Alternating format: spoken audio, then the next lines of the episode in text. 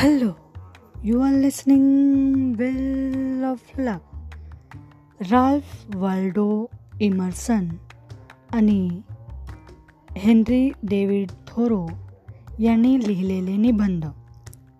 इमर्सनचा self Reliance आणि थोरोचा Walden हे निबंध अमेरिकेतल्या प्रत्येक शाळेत वाचले गेले पाहिजेत.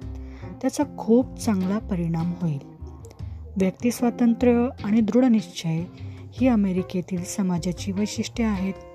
या वैशिष्ट्यांची ठळक उदाहरणे म्हणजे इमर्सन आणि थोरो त्यांच्या निबंधात आशावाद पुरेपूर भरला आहे. वाचकांना ते स्वतःच्या अंतप्रेरणेवर विश्वास ठेवायला सांगतात तुमचं नशीब तुम्हीच घडवू शकता.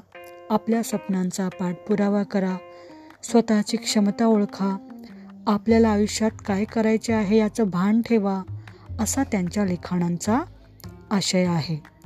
त्यांच्या समर्थ लेखणीतून त्यांनी व्यक्तिविकासाच्या चळवळीला पूरक अशा संकल्पना मांडल्या आहेत. सकारात्मक विचार मी हे करू शकतो हा आत्मविश्वास प्रवाहाविरुद्ध लढण्याची तयारी स्वतःचे वेगळेपण जपणे आणि आपल्याला अनुकूल परिस्थिती घडवण्याची जिद्द हे सारं त्यांच्या निबंधातून वाचायला मिळतं.